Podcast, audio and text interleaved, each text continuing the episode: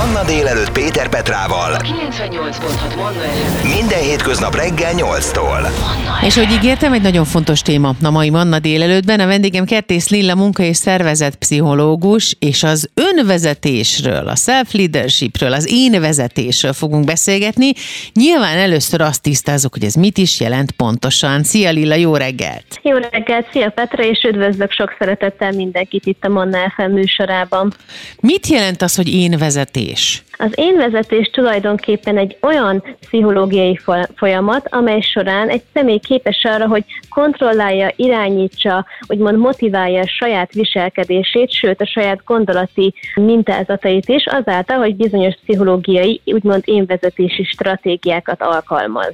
Így egy mondatban így tudnám röviden megfogalmazni. Ehhez mi szükségeltetik? Mert én azt gondolom, hogy ehhez nagyon tudatosnak kell lenni. Tehát nagyon oda kell figyelni magunkra, a saját reakcióinkra, sőt megkockáztatom, hogy egy önismereti folyamatba abszolút mód bele kell kezdeni ahhoz, hogy rendesen és érvényesen valid módon tudjak, vagy tudjam elkezdeni az én vezetést. Tulajdonképpen maga az én vezetés abban segít, hogy ezt a tudatosságot kifejlesztük magunkban. Három fő kategóriája van ennek az én vezetésnek, amit tudományosan megfogalmaztak, de igazából nem is az számít, hogy milyen kategóriákba rendezték ezeket a stratégiákat, hanem az, hogy ezeket a gyakorlatba tudjuk ültetni, a mindennapjaink részévé tudjuk tenni ezeket a módszereket, és ezáltal szerzünk olyan mértékű tudatosságot és irányítást az életünk felett, hogy ez az én vezetés, mint folyamat a mindennapjaink részévé válik. És mik ezek a pontok? Hogyan tudjuk elkezdeni? Hétköznapi emberként magunktól tudjuk-e, vagy kell -e ehhez szakértő segítség? Magunktól is el tudjuk egyébként ezeket kezdeni. Úgy gondolom, hogy a leges legelső, amit a kutatások is megfogalmaztak, az az önmegfigyelés stratégiája. Aha. Igazából azáltal, hogy önmagunkat megfigyeljük, öm, úgymond egyfajta olyan felismerésre tehetünk szert, hogy képesek leszünk arra, hogy ezeket a folyamatosan ismétlődő élethelyzeteinket tudjuk azonosítani, úgymond dekódolni. Mindannyiunk életében vannak olyan élethelyzetek, amik sokszor úgymond ismétlődnek, és már-már így önsorsrontóak is lehetnek, és sokszor azt gondoljuk, hogy hát én ilyen vagyok, ilyen az életem, ilyenek a, a különböző ciklusaim, ez már többször megtörtént velem. Ezeket például az önmegfigyeléssel tudjuk azonosítani, hogy mik ezek az ismétlődő motivumok, szituációk az életünkben, és képesek lehetünk arra, hogy ezeket beazonosítsuk. Úgy gondolom, hogy az én vezetésben ez a leges-leges lépés, hogy azonosítsuk ezeket a, ezeket a gondolati mintázatainkat, amit például naplózással meg tudunk tenni, illetve számos olyan eszköz van, amivel el tudjuk kezdeni ezt az önmegfigyelést. Igazából a fókusz az, hogy ha van egy napi rendszerünk, akkor akár egy nap alatt is megfigyelhetjük, hogy vannak-e ismétlődő gondolataink vagy viselkedésünk. Ez talán az első lépés, ahogyan elindulhatunk ezen az úton.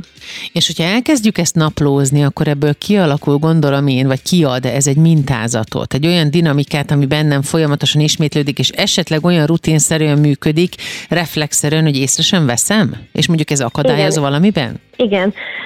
Mondjuk a, veszük a párkapcsolatok témáját. Uh-huh. Sokszor hallom a saját környezetemben is, illetve így megfigyelve akár az ügyfelekkel való kommunikációt is, hogy a párkapcsolatokban nagyon gyakran kerülnek elő ilyen visszatérő struktúrák, uh-huh. ciklusok, mindig ugyanazokat az élethelyzeteket vonzák be például azonos emberek. Hiába más a személy, mással vagyunk mondjuk kapcsolatban, ez egyébként a munkahelyi helyzetekben, a munkahelyi kapcsolatokban is ugyanúgy jelen van, ugyanúgy fognak velünk viselkedni, ugyanúgy fognak velünk bánni, és észreveszünk egy idő után egyfajta ismétlődést, ami már más sorszerűnek hathat. És ennek tulajdonképpen be kell, hogy ismerjük, hogy mi vagyunk az oka? Ezek szerint, nem? Tulajdonképpen igen, azt kell megnéznünk, hogy mi a közös ezekben a helyzetekben, Aha. és ezt is érdemes például naplózni, hogy van-e olyan viselkedés, van olyan gondolat, van-e olyan ö, téma, amit mi úgymond gerjesztünk, mi alakítunk ki, mi lehet ez a közös pont. És igazából innen el lehet indulni ezzel a fajta naplózással, megfigyeléssel. A másik pedig, amit kiemelnék még ennél a pontnál, az pedig az, hogy mik azok az értékek, amik irányítanak minket. Amikor én dolgozom például ügyfelekkel, akár coaching folyamatban, akár üzleti szinten, szervezeti szinten, mindig úgy kezdjük a folyamatot, hogy azonosítsuk az értékeket, amik a viselkedésünket vezérlik. Az értékeket? Tehát ez olyan, mint hogyha a viselkedésemet vezérlő cselekedetek, mintázatok, rutinoknak a pozitívjait gyűjteném össze, ezt jól értem?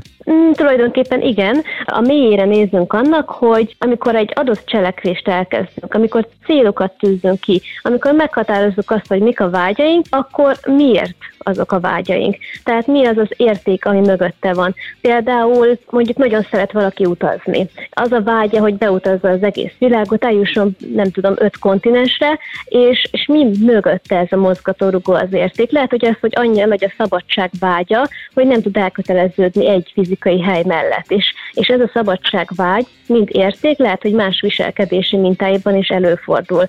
Érdemes ezekre mélyen úgymond elemezni ezeket, a, ezeket az értékeket, hiszen ez áll az összes célkitűzésünk mögött, és ez igaz szervezeti szinten is egyébként. Tehát akkor ez tulajdonképpen a magánéletben és a munkahelyünkön ugyanúgy igaz, hiszen mind a két helyen mi vagyunk a tengely, amiből kiindulnak ezek a dolgok, és akkor ezek szerint nagyon erős rálátás kell önmagunkra. Igen, ez így van, és a magánéletünkben is, és a szervezetekben is ugyanerről van szó, hogy lemegyünk a gyökérokokig, megnézzük ezeket az értékeket, amik irányítanak minket, mert ezek mentén tudunk tartós eredményeket tartósan, hosszú távon és célokat kitűzni. És az én vezetésnek ugye ez az alapja, ismerjük önmagunkat, ismerjük az értékeinket, ezáltal tudunk olyan célokat kitűzni, amelyek valóban önazonosak, és hogyha erre képesek vagyunk, akkor sokkal inkább kontrollálni tudjuk majd, hogy milyen élethelyzetekbe vagyunk hajlandók belépni, és mik azok az élethelyzetek, vagy mik azok a az irányai az életünknek, amelyet úgy gondolunk, hogy inkább nem kérünk belőle, és meghúzunk egy vonalat. A mai Manna délelőtt vendége Kertész Lilla munka és szervezet pszichológus. Az én vezetésről beszélgetünk, ami egy nagyon fontos, egy, egy roppant érdekes téma, és ne higgye a kedves hallgató, hogy ez csak munkahelyen használható, mert bizony nem leválasztható ez a dolog a magánéletről, a privát szféráról. Hamarosan folytatjuk. Manna délelőtt. Minden hétköznap reggel 8-tól. 98.6 Manna FM. Manna délelőtt. Péter A Petrával. Manna délelőtt vendége Kertész Lilla munka és szervezet pszichológus, az én vezetésről beszélgetünk, hogy mennyire nagyon fontos dolog, és milyen mélyrehatóan kell megismernünk magunkat annak érdekében, hogy akár otthon, vagy a családi körben, a baráti körben, a kiterjesztett családi körben, vagy a nagy társaságban is önazonosok tudjunk lenni, és ugyanígy a munkahelyünkön is azok tudjunk lenni. Amiket az imént elmeséltél, Lilla, az az önazonosságot is jelenti? Ez a szembenézés mennyire nehéz? Milyen nehéz megtanulni azt, hogy kik vagyunk valójában? Úgy gondolom, hogy talán sosem lehet teljes az önismeret, de hát már az ókori görögök is kutatták azt, hogy mégis honnan ered ez az igazi önbecsülés, illetve igazi bölcsesség és önmagunk megismerése. Ugyanakkor igen, ez egy elég hosszadalmas folyamat is lehet. Tehát az én vezetés, a saját határaink meghúzása, a saját önazonos céljaink kialakítása, ez tulajdonképpen egyszerre eredménye, és egyszerre szerves része is az én vezetésnek. Azáltal, hogy meghatározzuk az értékeinket, amiről már beszéltünk, illetve tudatosítjuk a mi saját konkrét céljainkat, sokkal önazonosabbak leszünk a viselkedésünkben, hiszen ezek mentén kezdünk el cselekedni, és nem azon befolyások hatására cselekszünk, amik mondjuk tudattalanul a környezetünkből érkeznek az életünkbe. Említetted a határok meghúzását, erről manapság nagyon sokat hallani, és egy nagyon nehéz feladat, főleg mondjuk a 40 pluszos generációnak, akiknek a 70-es éveikben járó szüleik egy háború utáni generációként egészen mást diktáltak, és más programot vertek a fejünkbe. Ugye itt nem az volt, hogy meghúzom a határaimat, hogy eddig és ne tovább, és én ennyit érek, és ezzel tisztában vagyok, hanem az volt, hogy maradj csöndbe, szép lehetsz, de okos nem. Hogyan tudunk ezen változtatni? Úgy gondolom, hogy szintén az értékeink kik kell visszamennünk. Tényleg mindennek ez az alapja, és ezt nem lehet elégszer kihangsúlyozni, hogy számos, hogy mond, gyakorlat van, amivel például el tudunk kezdeni egyfajta olyan erős értékrendszert megszeretni magunkban, hogy onnantól kezdve bármilyen olyan hatás ér minket, amit úgy érzünk, hogy nem önazonos, ahogyan korábban is beszéltük, akkor erre nem, nemet fogunk tudni mondani. Például összeírhatjuk egy listára, egyszerűen csak egy toll és papír kell hozzá, az összes olyan tevékenységet, amit szeretünk és élvezünk csinálni. Lehet ez bármilyen egyszerű tevékenység, vagy lehet ez bármilyen nagy tevékenység. Tehát akár a fogmosást is fel lehet írni erre a listára, uh-huh. hogyha az úgymond örömet okoz uh-huh. nekünk, de lehet az, hogy például uh, időt töltünk a gyerekeinkkel, a szeretteinkkel, elmegyünk sétálni, van egy konkrét hobbink, szeretünk olvasni, írni, tehát bármilyen tevékenységet amit szeretünk, élvezünk csinálni, azt felérjük el a listára. Érdemes legalább 30 elemet összegyűjteni, de egyébként minél több elem van, annál jobb, hiszen annál könnyebb lesz majd vele dolgozni. Miután megvan ez a listánk, azt kell megnéznünk, hogy mik a közös vonások abban az adott tevékenységben. Például, hogyha szeretünk írni, illetve szeretünk festeni, akkor lehet, hogy van egy affinitásunk a kreatív tevékenységek iránt, és szeretjük a kreativitásunkat kibontakoztatni. Hogyha szeretünk például olvasni, illetve kutatásokat böngészni az interneten, akkor lehet, hogy az a közös elem, hogy utána akarunk járni valaminek, tehát van egy ilyen analizáló hajlam, ami összeköti ezeket a tevékenységeket. Tehát érdemes innen elindulni, és ezt a gyakorlatot úgymond bárki bármikor elkezdheti otthon, és megnézni, hogy mik lesznek azok a közös vonásai ezeknek a tevékenységeknek, amelyek aztán úgymond összeállnak egyfajta érték iránytűvé. És általában azt szokott kijönni, én ezt a módszert szoktam alkalmazni az ügyfeleimmel, hogy egy ilyen négy-öt érték, négy-öt közös vonás fog a gyakorlat végén úgymond megfogalmazódni, amelyeket aztán, hogyha átgondolunk, rájövünk arra, hogy valóban úgymond ezek így az életünk minden területén jelen vannak és irányítanak minket tudattalanul is.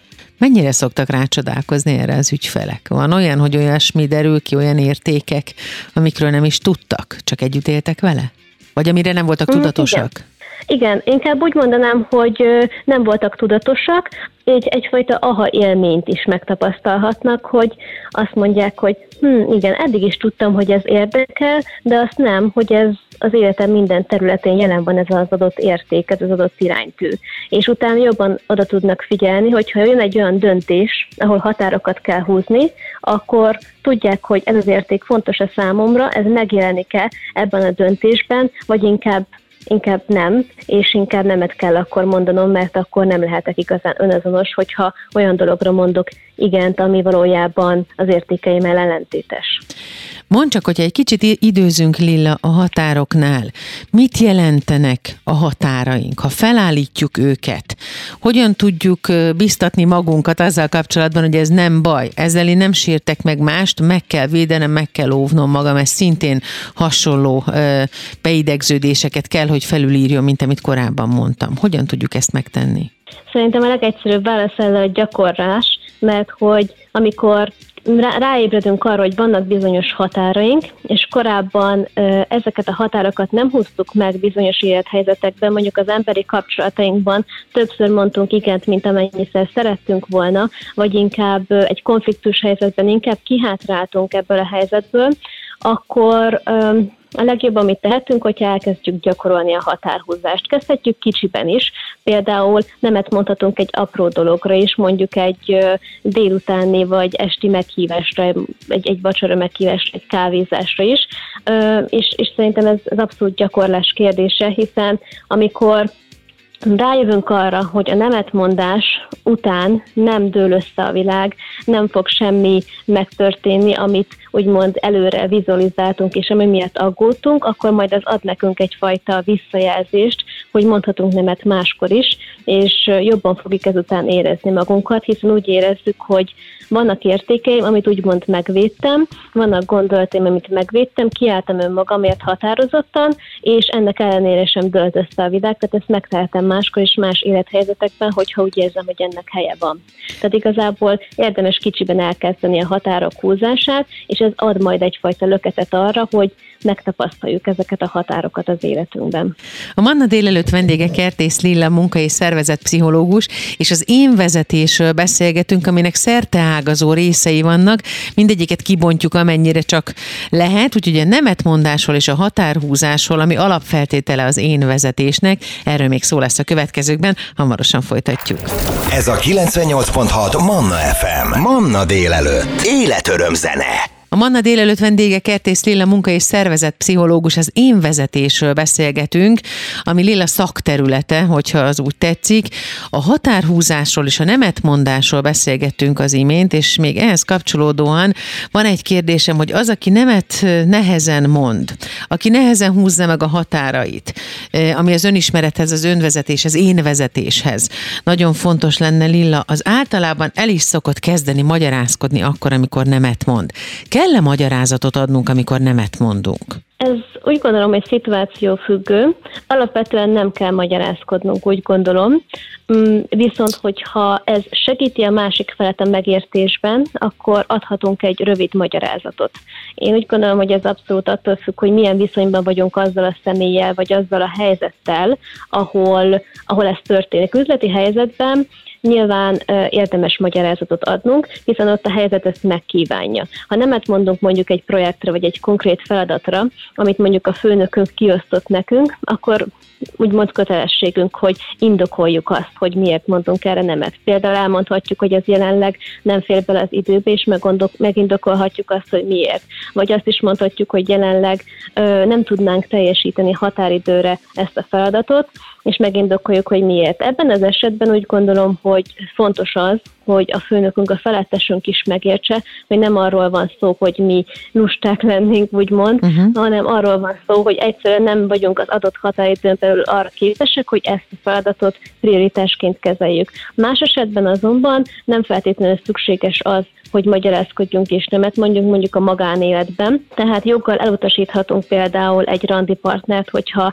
az első randi után úgy érezzük, hogy, hogy nem lesz ez az irány, amit mi elképzeltünk. Tehát ez abszolút helyzettől függ. Úgy gondolom, hogy azokban az esetekben, ahol a nemetmondás mondjuk úgy, hogy racionális döntés, ott, ott érdemes lehet magyarázatot adnunk, ahol pedig inkább érzelmi alapú a döntés, ott nem feltétlenül szükséges a magyarázat, kivéve, hogyha az a partnerünk, akivel beszélünk, valamilyen szinten igényli ezt, de ebben az esetben sem érzem azt, hogy ennek nagyon hosszú kifejtésnek kellene lennie, inkább ragaszkodjunk egy tömörebb, rövidebb kifejtéshez, máskülönben konfliktus is alakulhat ki, ami egyéb esetben nem történne meg. Tudom, hogy ez, ez munkavégzés és munkavállaló munkáltató szempontból egy nagyon fontos téma, de azt gondolom, hogy ha valaki alapvetően ilyenné válik pici korától, akkor sokkal könnyebb dolga van később, amikor már majd felnő felnőtt lesz és dolgozni fog, lehet-e kicsi korban már megágyazni ennek, megalapozni az én vezetést, a, a határhúzást, a nemetmondást? Igen, lehetséges,